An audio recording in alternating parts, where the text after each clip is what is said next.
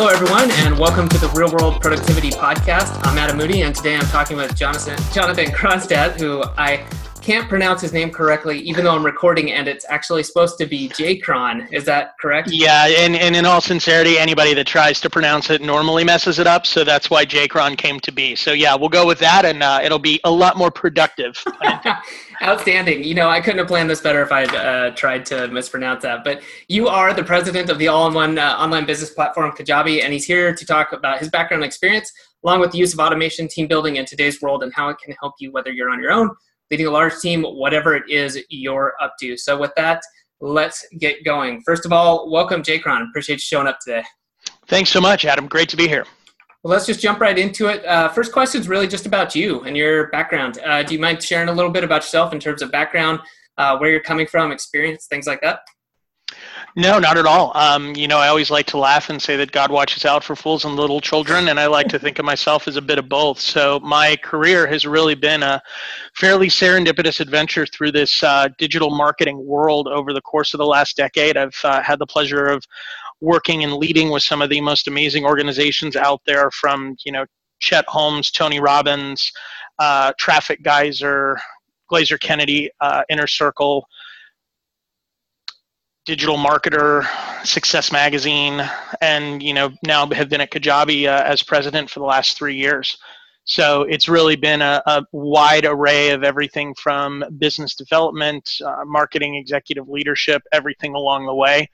Prior to that, uh, got my uh, first taste of real adversity in my career was the VP of sales for a large mortgage bank in 2007. Everybody knows how that ends.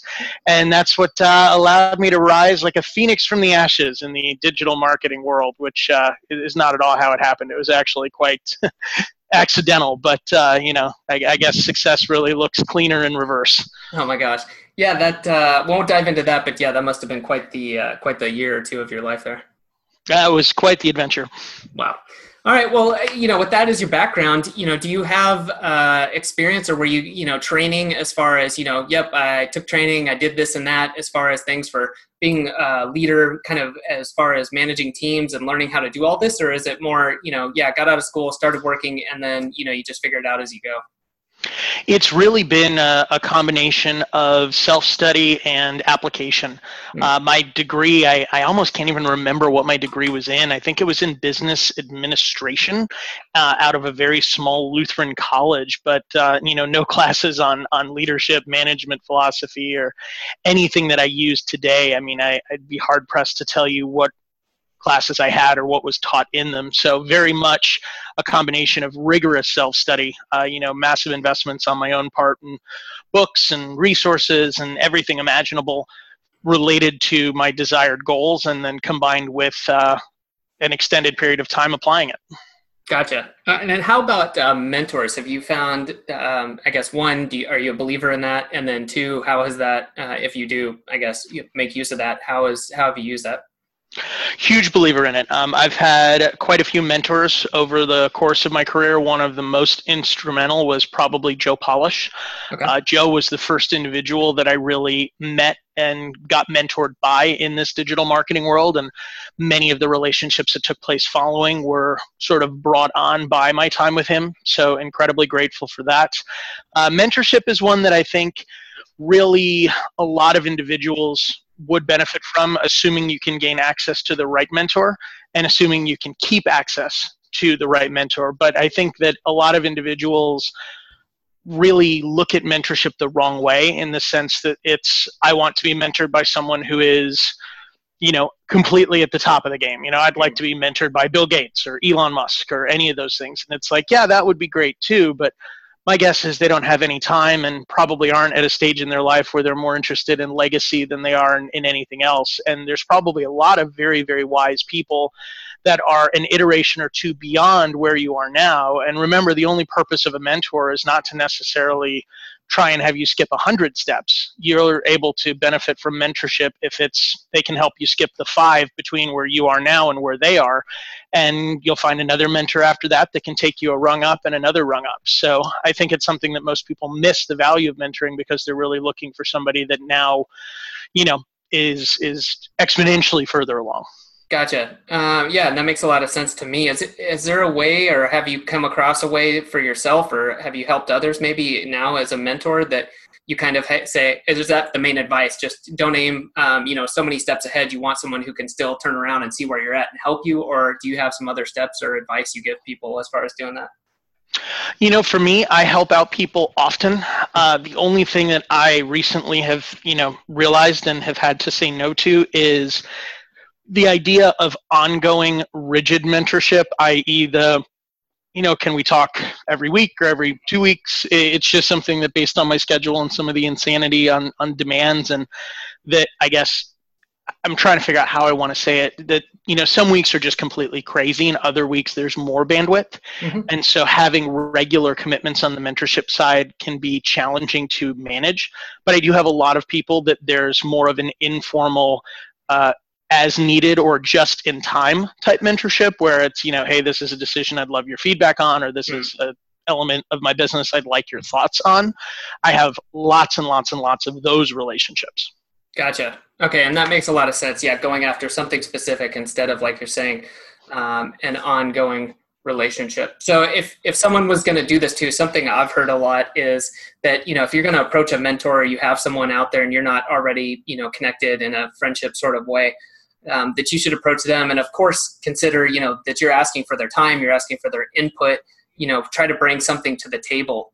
Or do you find that you're just you're connecting with people and mentoring people who are already you already have a relationship? Or do you ever kind of do anything out of the blue where someone approaches you and say hey for reasons x y and z i'd really like to talk to you. Here's why i think it would be helpful or beneficial it depends on when they catch me. Mm-hmm. Um, if they catch me at a time where I've got all of the time, I mean, I would never not help somebody if I have the time and the bandwidth. But it certainly is something that I think people oftentimes approach a mentor without a real understanding of the true depth of what you're asking for. That especially if you're looking to be mentored by somebody who's more successful than you are presently, the value of time far exceeds the value of anything else. That you know it would it would be easier for me to give someone a hundred dollars than it would be for me to give them an hour of my time. Mm-hmm. and so it's one of those things that i think individuals that value time that value money more than time because of the stage in life they're at they view the time element with a different lens than someone whose time is far more valuable than money Mm-hmm. And so it's sort of like, oh, well, you know, why can't you just give me your time? It's like, no, you don't understand. That's the most valuable commodity I have, and I don't have very much of it.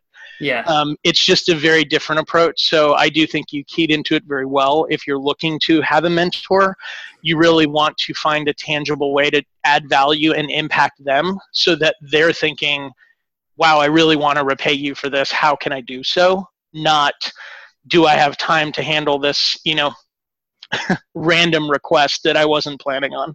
Gotcha. Yeah, which I would think, you know, most people would just say no to, and you know, that's kind of the first law I would think is just yeah, try to form a relationship with this person, bring some value, and and go from there. Correct. Cool. Well, uh, switching gears a little bit, um, you know, I'm curious, and I uh, I enjoy this, and I like asking people about this who do different things or at different stages. Um, you know, what's your normal routine look like?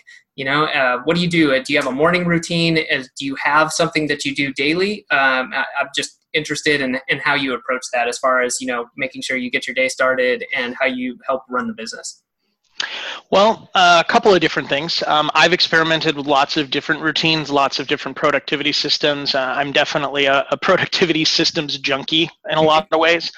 And the thing that I've really, really found that helps more than anything else is prioritizing. Mm-hmm. And for me, that really begins with uh, my big commitment this year is that I, I exercise every morning. Um, I've had to move that to be the very first thing I do in the morning because if it doesn't happen first thing, it just doesn't happen. Yep. Uh, I've tried the I'll go at lunch. I've tried the I'll go after work. That only never happens. And I have found that that for me is uh, what I guess, and I forget which author, if it was Charles Duhigg or whoever called it a keystone habit. If I get my workout in in the morning, it literally amplifies everything else that I do throughout the day from uh, effectiveness, clarity, and um, yeah, it's just a, a, major, major win for me. The other thing I would certainly say for those of you out there that are searching for more productivity and, and you are perhaps where I was six months ago, where you just feel like you've tried every system, every methodology, and you're not getting done what you need to get done. Um, Richard Koch, uh, spelled K O C H, and his 80 20 principle and 80 uh, 20 manager, and just a lot of his books. I can't say enough good things about it because I feel like most often we just get far better at organizing things that don't necessarily need to be done hmm. rather than really spending the thought and diligent thought time on what should be done. Um, I think Tim Ferriss really said it best, where he said, uh, busyness can really just be another form of laziness. It just is laziness in thought rather than laziness in action. And it's very much something where I think productivity oftentimes provides that dopamine release of a checklist full of lots of things that then gets organized and color coded and nested. And, you know, we, we all of a sudden start worshiping the system rather than worshiping its desired results. Definitely. So for me, I've really tried to continue to be more and more ruthless of how I approach my day and how I can really be asking myself at every turn, what is the one thing if I got done today either would eliminate other things on my to-do list or if I got that done and only that done, I would be completely satisfied with that day.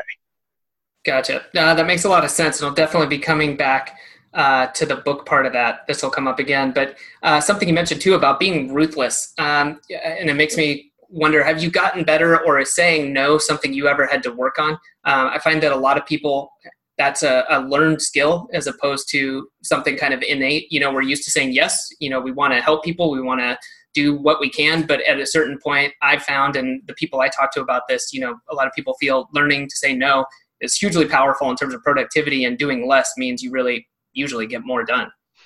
Oh, learning to say no for me is still to this day extremely hard. Um, mm-hmm. it's something that I have really needed to work on regularly because my tendency is always to say yes, overestimate how much time I have in my day, overestimate my ability to spend time, whether it be socially or, or in any other capacity. Um, it's something I'm just frankly not good at because I really do want to say yes far more often than I end up saying no. Mm-hmm. And um, yeah, I'm not good at it. Uh, working to get better at it, and it's something also that you'll find, especially if you have any challenges with you know self confidence or self esteem.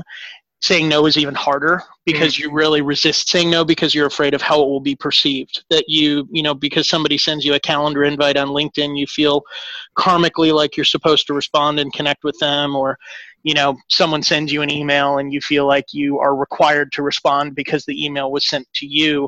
And i think for me what really helped with being able to say no is beginning to realize that the more often you're saying yes without the thought associated all you're really doing is committing to other people's agendas for you versus operating from your own agenda and it's really something that um, I forget who said it, but they said you know an email inbox is a great place to uh, review all of the uh, agendas others have for you. um, so it's really something that if you're perpetually stuck in saying yes to things, you'll realize that your time is gone. You've gotten nothing done that was important to you, and it's just uh, yeah, kind of like uh, productivity purgatory. You're scheduled to the max. You have no free time and really, if you think about most of the big advancements, it normally comes from unstructured thought time. It doesn't come from just being busy. You know, most of the advancements in my life were never because I had a fully packed to do list and did everything on it. Definitely, or rather, I personally finding the balance. Um, and then I recently went through, was it the Learning How to Learn course on Coursera? Um, that I thought was really neat. Or I guess I did this winter and, and learning that, you know, to learn well, you need to focus, you have to learn something, but then you've got to have that kind of, they call it the diffuse mode of like sitting back and, you know, just having time to walk around, think, and, you know, connect the dots in your head so that you can then go out and implement and do something, you know, whatever it is. Um, I guess with that thought, then my question to you is: Do you is there a way you like to do that? Do you have like scheduled thinking time? I know that that's a thing people do. Do you go on walks? Like, how do you how do you do that for yourself? Meaning, how do I get the thought time, or mm-hmm. what yeah, do I, I do, during? What do I do during that time? I guess both would be good, but let's start with how do you get that time? Because I know for someone who's busy, you might have a lot of demands. How do you do that? Do you strictly block it out, or is it just something you ensure you make time for? Um, I would just say that the big thing, and I'll give Ryan Deiss credit for this one uh, because I was looking at his uh, training on schedule blocking. Uh, for those of you that don't know, Ryan Deiss is uh, you know founder of Digital Marketer and you know an amazing, amazing guy. I was CEO of their company for a year and uh, someone who I have tremendous respect for because he's been able to balance building a tremendous global organization while still being very, very present as a husband and father, and you know just someone who's really kind of figured it out in my mind one of the things he had in his schedule blocking that I really thought was brilliant is he takes no meetings on Fridays.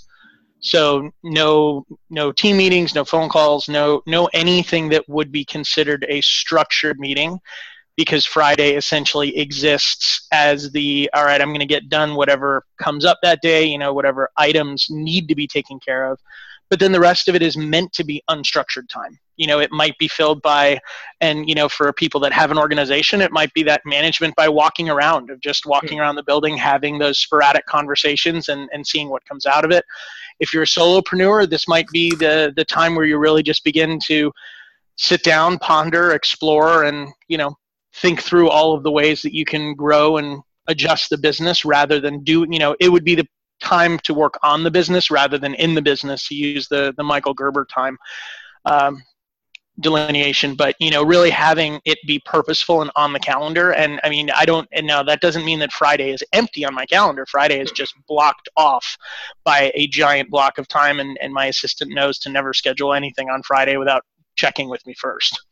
That makes sense. And you know you mentioned something there uh, about walking around uh, checking out what people are doing talking to people getting feedback. Uh, have you read the book radical candor I haven't read Rad- Radical Candor yet. Admittedly, I have a hard time not laughing about it, just because if you've seen the show Silicon Valley, there's a, a guy in there who's a, a, you know fairly not good character who's who's all about Radcan as he calls it. So no, I, I haven't read it yet. That's good. That must come directly. I think I watched the first like season or two. It hadn't caught up on it since then, but uh, several guests on the podcast have recommended that finally started sitting down and reading that. Uh, some really good stuff in that. But yeah, that must be a uh, self poke, being that I know the author came out of that uh, situation. So, all right, moving on from that, then um, I'm just curious, how many people would you say you directly interface with um, on a given day?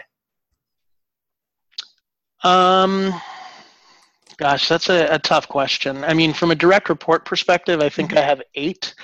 But as far as people I directly interface with, there's going to be you know double or triple that depending on how many conversations I have with different people in different departments, different uh, vendors, partners, all of that stuff.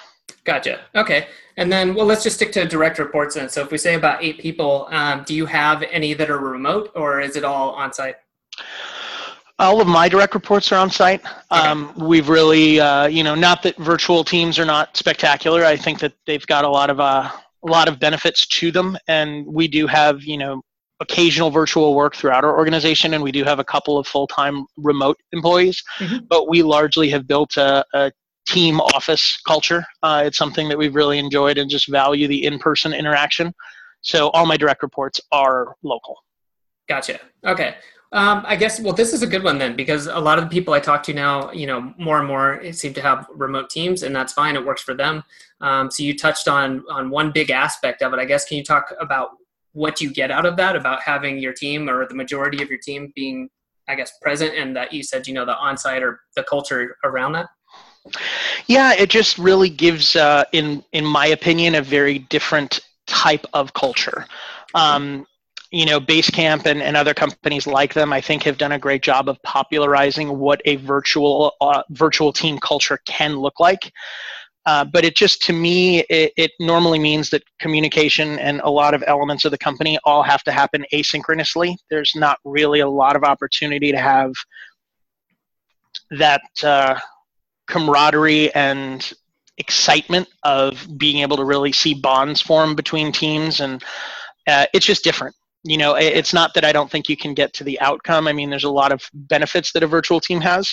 Mm-hmm but I think for us, especially being in a, a newer industry uh, that sometimes has some nuances to it that are not quote business standard, that's where I see a tremendous amount of value in being able to interact in person.